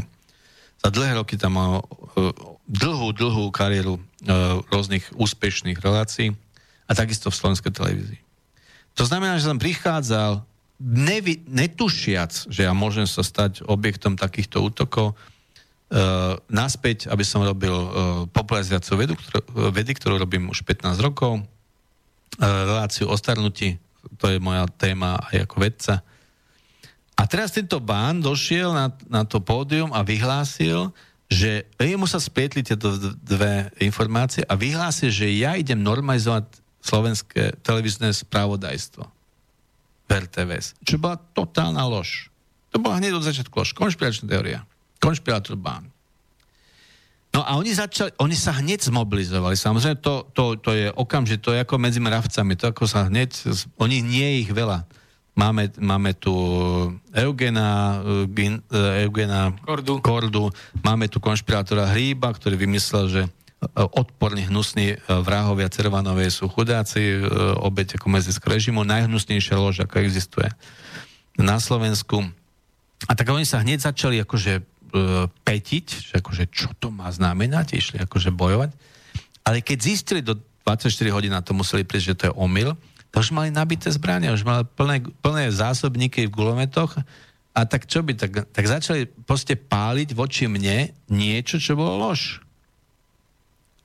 A ten problém bol v tom, že jednoducho uh, oni vlastne vyfabrikovali, potom už museli vyfabrikovať niečo iného. Tak akože ešiel som, ešiel som normalizovať. Tak čo? Tak samozrejme agent z NK z nádoru, agent z N nádoru prišiel s myšlienkou, že som konšpirátor. No prosím vás pekne. Kto je konšpirátor? Konšpirátor je človek, ktorý je súčasťou sprísahania proti vláde napríklad. To neprichádza do aj v môjom prípade. Konšpirátor škrtáme. Kto je autor konšpiračnej teórii? To sú ľudia, ktorí napríklad, e, keď bola um, atentát na Kennedyho, to ľudia, ktorí roky stavili tým, že pátrali po rôznych faktoch a dávali ich dokopy, aby proste prišli na to, že za tým bolo sprísahanie. Oni sami neboli konšpirátori, oni len upozorili na to, že existuje konšpirát, konš, nejaké sprísahanie. A celá tá pointa všetkých týchto, e, týchto ideologických médií, ako je SME, bohužiaľ SME, e, Nádor, Týždeň, Trend, je, že oni sú platení s prísahancami, aby tvrdili, že nech neexistuje. Čo je najšokujúcejšie na svete. Takže oni sami ne, neboli tak sprostí, aby povedali, tak zastrelíme Kennedyho a ideme od toho. Ne, oni našli toho uh, Lee Harvey Oswalda ako, uh, tomu, sa ho, tomu sa hovorí uh, scapegoat, obet, obetného baránka, to našli a to sa dneska tá lož sa pestuje. Hoci 80% Američanov samozrejme tomu už neverí. Ale stále je to oficiálne ako, a sú uh, archívy uzavreté. No.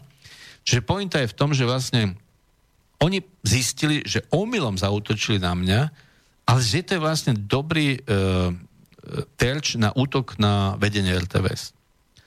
A keď som ja zistil, že vlastne e, vedenie RTVS e, v tej dobe, keď boli nejaké tie diskusie Havra, u Havra napríklad, tak ja hovorím, akože Michal Havran? Však my sa poznáme 20 rokov. Ako on môže vôbec pripustiť, že ja som nejaký konšpirátor, však ho má poznať 20 rokov. Ako to môže pripustiť? Ako môže Zúza Mistriková pripustiť, že ja som konšpirátor, poznáme sa 25 rokov. Bol tam bývalý šéf uh, uh, City. Uh, múdry. Ako ten môže, však má poznať 30 rokov. A za to, že nejaký primátor Hlohovca si potrebuje narobiť body a vnáša do diskuzia treba úplne niečo inom, moje meno, No tak ho mali zrušiť, mali mu povedať, po, po, pozerte, pozor, ja toho človeka poznám osobne, toto, čo vy tvrdíte, to vy ste si vyhapkali za posledných 5 dní, ale ten človek tu je, funguje už 30 rokov v tomto mediálnom priestore. Tak ako si, ako si to môže dovoliť? A Jaro Lesník samozrejme je to, aby povedal, uh, tu máte 6 strán, dôk, uh, 6 strán, uh, kde sa ukazuje všetká moja práca popularizácie vedy. Nech sa páči, mohol by to začať čítať. Však by prišiel po prvú polstranu a bol by kľud. No ale si to nezobral. A ja som si povedal, ja mám byť ten, cez ktorého budú útočiť na nich? A čo by som to robil? A tak som pekne napísal šéfovi rozhlasu a generálnom riaditeľovi som napísal, ja vás predsa, ja vám nebudem škodiť. Ja to nepotrebujem. To, že ja budem mať nejaké šteky tam niekde za pár, za pár šupov každé ráno, nebláznite. To ja nepotrebujem. Ja mám iné ciele. Sú tu pre iné veci. Takže chlapci, Orešansky, dobre, ste napadení uh, kvôli mne, ja vám urobím láskavosť. Oni by to neurobili. Ja odstupujem od, od veci, idem preč. No a uh, generálny riaditeľ Rezník išiel do parlamentu, tam už bola nachystaná nejaká zabudnutelná poslankyňa s kulometným pásom na, na Morína a zistil, že nemá do koho páliť. A odtedy bol kľud. Nejaký poliaček, aby sa o mňa odtieral nejaký poliaček, tak to je akože kde sme? Akože kto som ja, čo som ja urobil pre toto Slovensko a čo robil tento chlapec? A ten sa bude do, do, do mňa navážať nejaké debate v teatri? Čiže toto je, toto je dôležité, že uh, oni sú, uh, to je malá skupina, ako to vždy býva, to sú tzv. tzv. profesionálni revolucionári, oni sa proste schop, e, sú schopní sú okamžite zmobilizovať a útočia na jednu osobu. Najväčšie špinavosti, aké vymyslia, tak do toho idú. No, a teraz sa pýtam, a preto som dneska bol s niekoľkými e, poslancami Slovenskej národnej rade. Čo proti tomu chce robiť tento štát? Čo proti tomu chce robiť tá slušná časť Slovenska? To my budeme rukojemníkmi? týchto komsomolcov novej studenej vojny? Akože oni, keď na niekoho nahádžu blato, tak kedy sa on dočká toho, že sa e, vlastne bude môcť obrániť? Napísal som pani Beate Balogovej, e, pošpenili ma Petrom a mesiacmi, hovorím, tak istý tlačový zákon, ten istý priestor, Nech sa páči. A Beatka je ticho. A prečo je Beatka ticho? Pretože veľmi dobre vie, že keď ja tam napíšem svoju časť, e, svoj pohľad na vec, tak vyfučia. A to je to nebezpečné, že oni, te, oni teraz zaviedli prezumciu viny, ako za komunizmu, totalitu, čo sa týka médií, akože oni sú jediní pravdovravní, a to najhoršie, čo môže byť? Nepripustenie slobody slova. Oni likvidujú demokraciu na Slovensku. A keď sa proti tomu niekto ozve, ako Luboš Blaha, povedzme, ako poslanec, tak to, tie, kýble špiny, čo na neho hádžu, neuveriteľne, obdivujem. Takže politická iniciatíva Záslušné Slovensko vlastne je falošná. Viem, že ste na nich dali aj trestné oznámenie na organizátorov týchto protestov. Tam to treba absolútne ujasniť, lebo existuje akože nedorozumenie, veľké nedorozumenie u mnohých ľudí v tom, že e, samozrejme ja v žiadnom prípade nie som proti demonstráciám, pretože na, e, demonstrovať má každý právo z ústavy, o to nejde. Keby som bol proti demonstráciám, tak by som sa ohlásil hneď. O to nejde. Ale ja som sa ohlásil v okamihu, keď som zistil, že vlastne e, títo nastrčení, tieto figurky študentské, čo je absolútne paradox, ako on, oni dokážu vlastne také niečo urobiť bez školení a bez financií, takže tieto figurky vlastne e, akože žiadajú niečo, potom sa to splní, ale oni už prídu s ďalšou požiadavkou. To sa splní, prídu s ďalšou požiadavkou. Čiže endlessly sa tomu hovorí v Amerike. A, a ja som vtedy akože uvažoval o tom, že vlastne generálna prokurátora má byť jedna z tých, ktorá má preverovať, kto nám to tu robí, tieto rozbroje. A myslel som si naivne, úprimne, že potrebujú podnet. Akože do istej miery by som chápal, že, že nemajú sa k akcii, pretože nemajú ten podnet a ja som povedal, dobre, tak ja sa obetujem mene republiky. Samozrejme, mene demokracie, mene, mene slobody prejavu a tak ďalej, však ja som dlhoročný eh, člen PEN klubu, mám to za svoju povinnosť, je to v rámci našej charty. Takže ja som uh, to považoval za, za uh, istým spôsobom iniciatívu, ktorá im pomôže, aby zistili, a navyše som tam navyše, na, napísal, respektíve potom som opakovane zdôrazňoval, mal, že títo organizátori by vlastne mali privítať moju iniciatívu, lebo sa očistia. Lebo ukážu teda, že aké sú ich zdroje, z čoho čerpajú a tak ďalej. Keď mi niekto vykladať, že oni majú nejakých desiatých donorov po 5000 eur, tak chcem vedieť, kto sú tí donory. No. A nie je to nič, nič proti nikomu, mám to, na to občianské právo. Čiže, čiže to bolo veľmi uh, istým spôsobom v prospech tej demokracie, v prospech toho, aby sme si ujasnili, kto sa, čo, čo, čo sa tu vlastne deje. Plus, že ten scenár, ktorý, ktorý nabehol smrť, smrť novinára e, do toho, tie demonstrácie, do toho pán Kiska, ktorý proste ešte dokonca ten, to došlo tak ďaleko, že prvý jeho prejav bol o tomto. Aj keby sa smrťou novinára nebola vláda, aj tak musí padnúť. To bola jeho premisa. Musia byť buď nové voľby, alebo...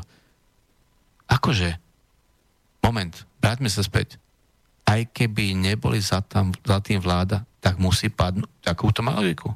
To znamená, že študenti boli zneužití a využití, aby, aby proste robili to, čo robili, tú špinavú prácu. Do toho pán Kiska pracoval ako človek, ktorý e, v Amerike nič moc, ale keď sa vrátil, zbohatol. Je to záhada. Skrátka, dobre.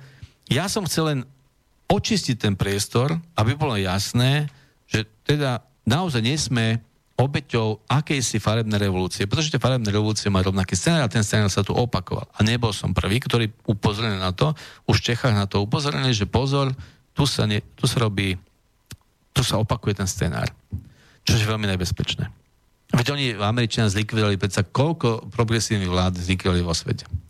Čiže, čiže ja som urobil túto, e, splnil som túto povinnosť svoju občiansku, k tomu sa pridalo viacero ľudí, viem o tom, že ma oslovili, že oni sa k tomu tiež pridali.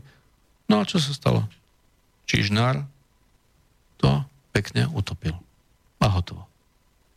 Takže žiadne vyšetrovanie sa... No, pre Boha živé. Z generálnej prokuratúry to išlo na kraj. To trvalo dva týždne. Z kraja na okres to trvalo dva týždne, z okresu na obvod to trvalo dva týždne, Potom to dali nejakému zúfalcovi, ja ho úprimne lutujem za to, že to dostal, pretože nemá prostriedka na to, aby to vyšetril. A ten mi napísal takú sprostosť, ako že každý má právo na demonstrácie. A ja, mu, ja som mu napísal, že pán major, ovládate Slovenčinu? Tam boli otázniky. Odpovedzte na tie otázniky, ja som bol spokojný. A je ticho po plešine. Spomínali ste Andrea Kisku. Dnes už ho väčšina ľudí považuje za daňového, volebného a pozemkového podvodníka úžerníka, mnohí ho označujú za agenta americkej tajnej služby CIA. Čo si vymyslíte o Andrejovi Kiskovi? Má, akú má politickú budúcnosť? Nedávno na politickom festivale na Pohode mal plamenný prejav o tom, že musí prevziať moc. Čo si o ňom myslíte? Mnohí hovoria, že bude aj kandidovať za prezidenta obeď tento v najbližších prezidentských voľbách. No nie, no už povedal, že nebude, e, nebude. A že to má zvrátiť. Že oznámi nakoniec, že ide do toho. Hmm. Čo si myslíte? No ja, e, aby sme si ujasnili pojmy. Uh, sú určité... No ja obdivujem samozrejme, že existujú alternatívne médiá, ako je uh, Slobodný vysielač, ale ja, ja nie, nie som úplne uh, v súlade alebo s určitou retorikou. Akože keď niekto už používa retoriku, ktorá ktorá jednoducho istým spôsobom atakuje tú osobu, tak v tomto smere by som ja bol späť na tej základnej norme. Máme tu prezidenta, ktorý bol legálne zvolený, ale na ktorého niekoľkokrát som upozorňoval, že je podozrivý ako koná. Či je agencia, je, netrúfam si povedať. Či je podvodník, netrúfam si povedať, lebo nikdy som nešiel tak ďaleko, aby som to, aby som to e, vyšetroval, ani na to nemám právo. Ale čo chcem povedať, je dôležitá jedna vec evidentne, aspoň ja som uh, to na vo svojich blogoch doklad, dokladoval, on sa vymyká z toho, čo má prezident tu robiť. Robí určitú nadprácu a nadprácu robí len jedným smerom. Ale vrchol všetko, čo ma naštvol, ale fakt, čo ma dožralo, bolo, keď odozdával tie, tie rôzne príbinové veci. Ceny a tak ďalej, tie, tie, tie, tie z medaily. Lebo to bola kompletne zbierka vápenkárov a ešte, ešte len určitého krídla. Tej radikálnej časti. Áno, ten Zajacovské a tak ďalej. Jo? A teraz, uh, už neviem, sa ten chlapec volá, uh, ale proste on dostal, tak, proste keď som, ja som, keď prebehla revolúcia, tak ja som samozrejme so, so, s nimi všetkými poznal, my sme sa pravidelne stretávali, chodil som ich navštevovať, hovoril som im niečo, čo aj ako. Videl som, že majú tú revolučnú hmlu, v sebe, takže e, my sme v tej dobe založili e, hlas kotolne, čož bola vlastne aká, aká, aká recesia na tú revolúciu, oni boli toho zhrození, že si to robíme srandu, ale my sme vlastne pomohli odventilovať ten pátos revolučný, ktorý je známy. A, a jednoducho som, tam bol jeden, medzi nimi bol jeden taký chlapec, ktorý proste ako keby tam bol taký výpomocník. A ten tam bol počas revolučných dní a potom zmizol. Nebolo o ňom počuť. A tento človek po 25 alebo koľkých rokov dostane medailu? Za čo? Za to, že tam varil kávu, alebo čaj, alebo čo? No pretože Martin Bútora si na neho spomenul, pretože Martin Bútora tam, oni tam varili, ja si pamätám, kapusnicu, to bolo tak akože súručenstvo, bratstvo, ale hlavne tam bolo na tom, ani nepripadalo čudné, že oni obsadili vlastne e, sídlo mestskej, mestského výboru komunistickej strany a nepripadalo im čudné, že, že ich nikto nevybral. Čo to len dávno povedal, uh, niekto to publikoval, že ich mohli vybrať jak vrany. No tam prišli štyria uh, eštebácie alebo policajti a brali ich. A gulášik by si, alebo v kapusnici dojedli niekde vo vezení. A nebolo im to čudné? Nebolo im čudné, že oni prišli z demonstrácie, ktorú zorganizovali, a išli hľadať uh, reštauráciu, kde by sa navečerali? Akože kde bol ten štát? No ten štát evidentne ovládala už Deep State, v tej dobe iný Deep State, iný establishment cez Hegenbarda a spol, ktorí proste povedali, my potrebujeme tieto demonstrácie, aby sme sa zbavili tej starej verchušky, ktorá sa nechcela uh, zbaviť sama, moci, Lenže im to prerástlo, im to prerástlo cez tých plány a potom sa to vlastne zvrátil. Havel, keď vidíte, že už ten plány, tie e, dohody neplatia, že už vlastne prišiel kňažko s tým nápadom zrušiť štvrtý, štvrtý paragraf ústavy o vedúcej úlohej strane, keď videl už, že Havel, že už to tak nemusí byť, tak sa ich zbavil. Veľmi rýchlo. Potom skamarátil sa s najväčším komunistom, Čalfom a tak ďalej, tak ďalej, paradoxy politiky. Ale čo ja chcem povedať jedno. Slovensko hralo uh, v Nežnej revolúcii uh, epizódnu rolu. Ona vlastne podporovala to, čo sa dialo v Prahe, rozhodovalo sa v Prahe. A kto bol, kto bol rozhodujúci v Prahe za Slovensko? Jano Langoš. A najnovšia správa, čo som počul pred pár dňami, mi niekto hovoril, že, že keď študenti išli do koordinačného centra VPN, tak naši Jango, Jana Langoša tam napýta ležať niekde jak dogu. Akože, akože, pardon, počúvajte chlapci, buď budeme revolúcii, alebo pijeme. Ale jedno, druhé sa nedá kombinovať. Koordinačné centrum verejnosti proti násilu bolo, bolo na Iráskovej ulici, ano. teraz uh, ja, Venturská. Áno, áno. Venturská ulica. No a čo si myslíte o Aleksandrovi Dubčekovi, ako on zohral úlohu a prečo tak záhadne potom zahynul? Uh, ja bolo myslím, záhadné, že... alebo bolo to plánované? Ne, ne, ne, ne, ne určite. To, on tak dôležitý nebol. Uh, tá najdôležitejšia bola iná vec. Uh, on, pretože my sme krásňančania, tak on tých, do tých krásne chodil do práce, takže vieme, že proste... Uh, Tam v poligrafickom závode robil. Ne, ne, ne, ne, ne? hore na les, les, lesnej, lesnej správe. Ale tá, e, tá, tá, tá prekvapujúca na tom vec bola v tom, že on milovaný človek všetkými dávmi, tak potom chodil celé roky a nikto si ho nevšimal a tvárili sa, že ho nevidia v teletričke a tak ďalej. No a keď prišlo rok 89, tak on vlastne, keď bol 17. november, to je dôležitá vec, keď bol 17. november a už sa vedelo, že sa niečo 17. novembra stane, tak, tak Dubček uh, bol navigovaný do Prahy. Oni ho tam nejak tajne dostali a dostali ho na Albrechtov. Na Albrechtove sa e, schádzali tí študenti a potom mali ísť na ten, e, na ten cintorín a potom sa mali rozísť.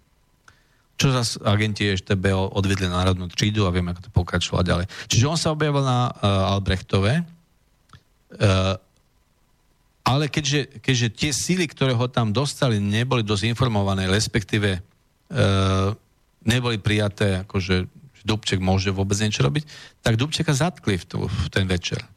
Čiže on v tom 17. novembra bol vyradený e, z, z diania. Zajímavé, že Havel a spol sa schovali, v tej dobe to bol na víkend, sa schovali na, na svoje chaty, čiže dával, počakali, ako to dopadne. No a potom, myslím, že najväč... potom, teda ja som bol osobne svetkom toho, kedy uh, sa začal rozhodovať, že kto bude prezident veľmi rýchlo a uh, dostal som nejaké správy o tom, že vlastne uh, je, je tu istý komplet proti Dubčekovi. Lebo Dubček bol logický. Populárnejší? Lo, logicky. Pop, svetoznáme, uznávaný, rešpektovaný, uh, mierny, Čechoslovakista za Československo spole. A Havel, Havel proste No bol veľká konkurencia pre Havla. Presne tak. A, a, a bol šokujúce, napríklad to na, niektorí na to upozorili, okamžite sa objavili, ob, objavil dokumentárny film, ktorý, dával dokopy svatý Václav, Václav Havel, uh, Hrad Hrádeček a podobné veci. Potom sa objavili jeho plagáty, objavili sa uh, jeho uh, tieto, tieto uh, odznaky a podobné veci.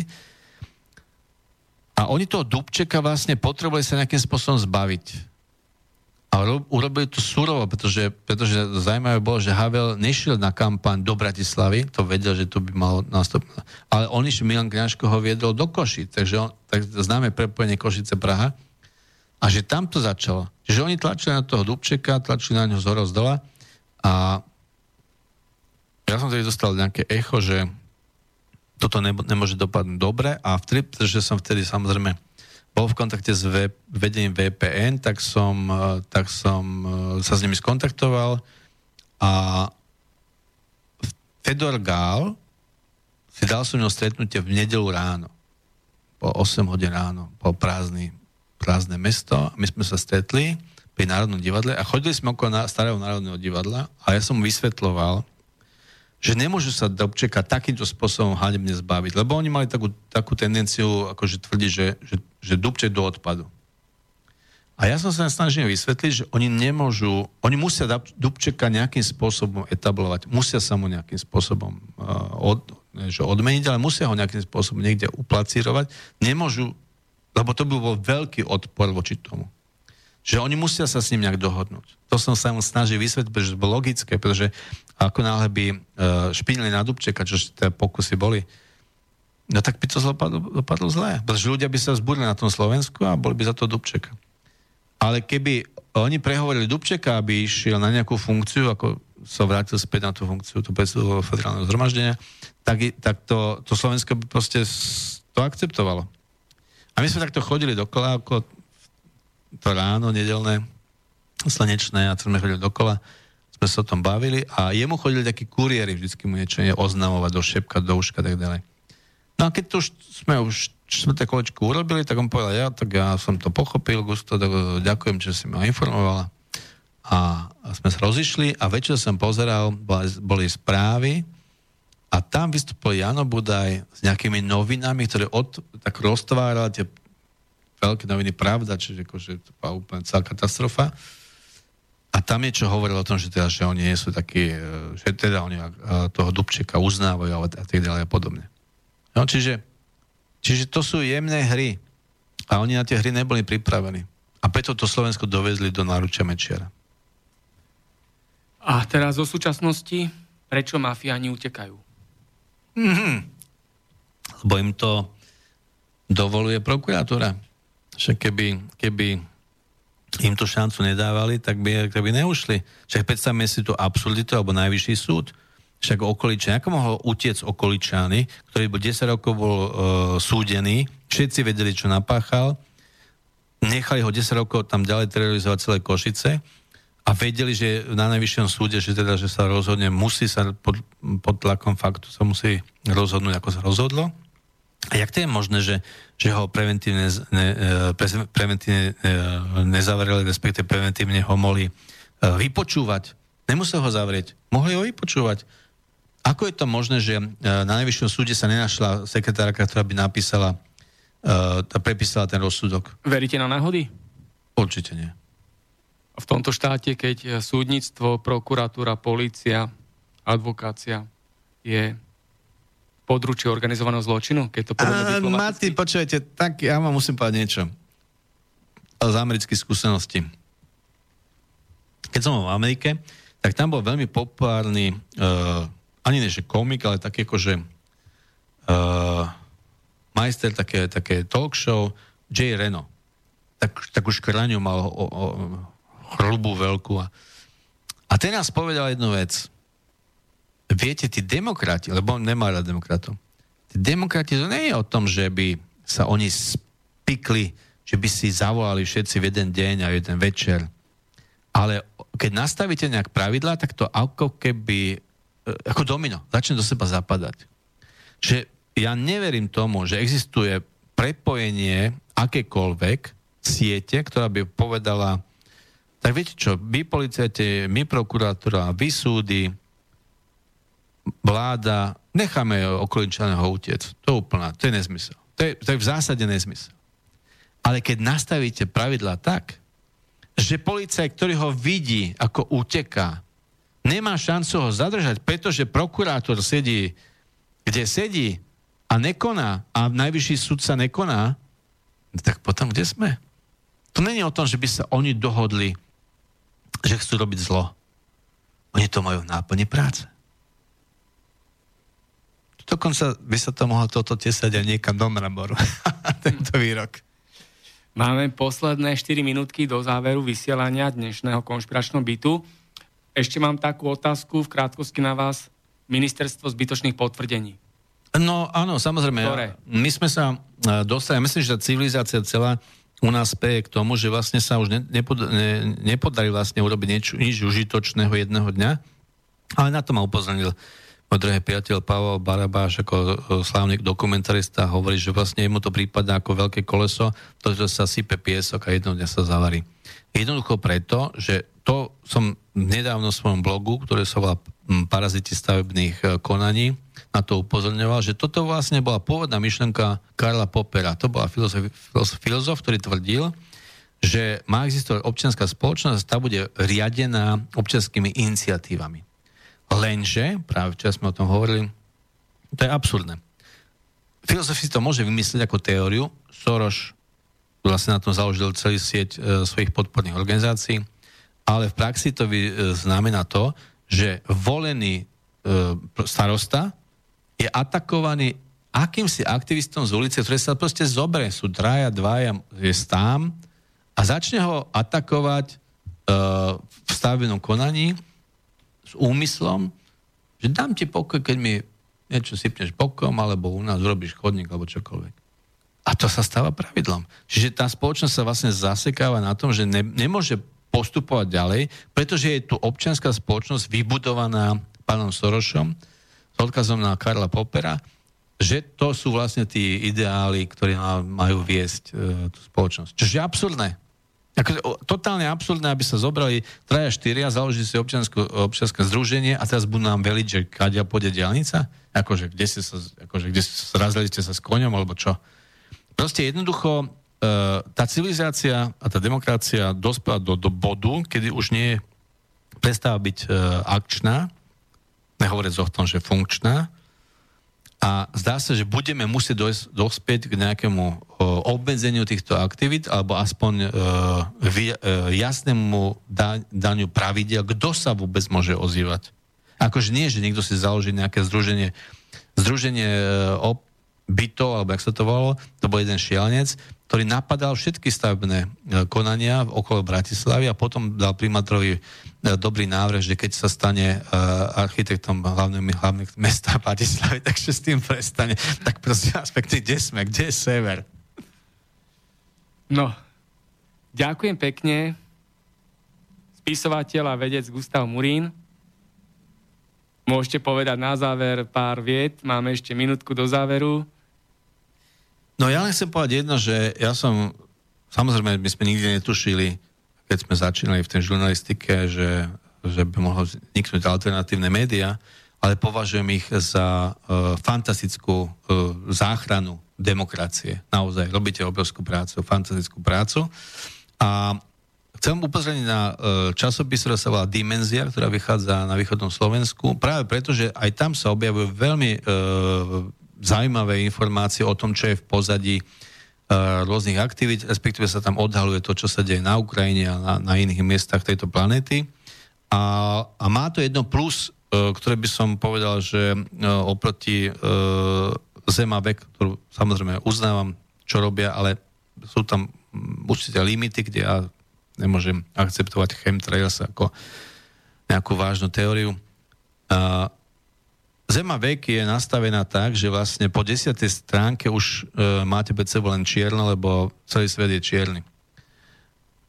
To nie je tá dobrá cesta. E, Dimenzia je zaujímavý časopis v tom, že ono vám dáva šancu, aby ste videli ten svet z obidvoch strán. To znamená, sa tam zviete povedzme o, o Srbsku, ako, ako je to krajina pre turistov, alebo také niečo, alebo o Gruzínsku, lebo sme, so šéfredaktorom sme boli spolu aj v Srbsku, aj v Gruzínsku na novinárskych výjazdoch ale zároveň tam e, vstupne, vstupí informácia, ktorá je veľmi silná, ktorá hovorí o tom, ako sa podvádza, teda ako tieto naše médiá nás zavádzajú ohľadne Ukrajiny alebo iných miest.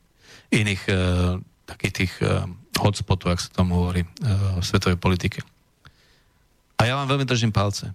Ja skutočne hovorím, že vy ste záchranou demokracie, vy ste, e, sami si vás poslucháči platia, aby ste urobili tú svoju prácu. To je obrovské. To, to je návrat e, k demokracii a ja vám veľmi držím palce a veľmi dúfam, že tam tí druhí nezačnú torpedovať e, existenciu vôbec takýchto e, alternatívnych médií, pretože to už sa v Amerike deje. A ja vám držím palce. Ďakujem veľmi pekne a ďakujem za, pozva- za to, že ste priznali, priznali, prijali pozvanie do dnešnej relácie Konšpiračný byt. Rovnako ďakujem všetkým dobrým ľuďom, ktorí si vypočuli dnešné vysielanie 70. časti Konšpiračný byt a budeme sa opäť počuť o dva týždne. Ďakujem ešte raz veľmi pekne. Všetko najlepšie.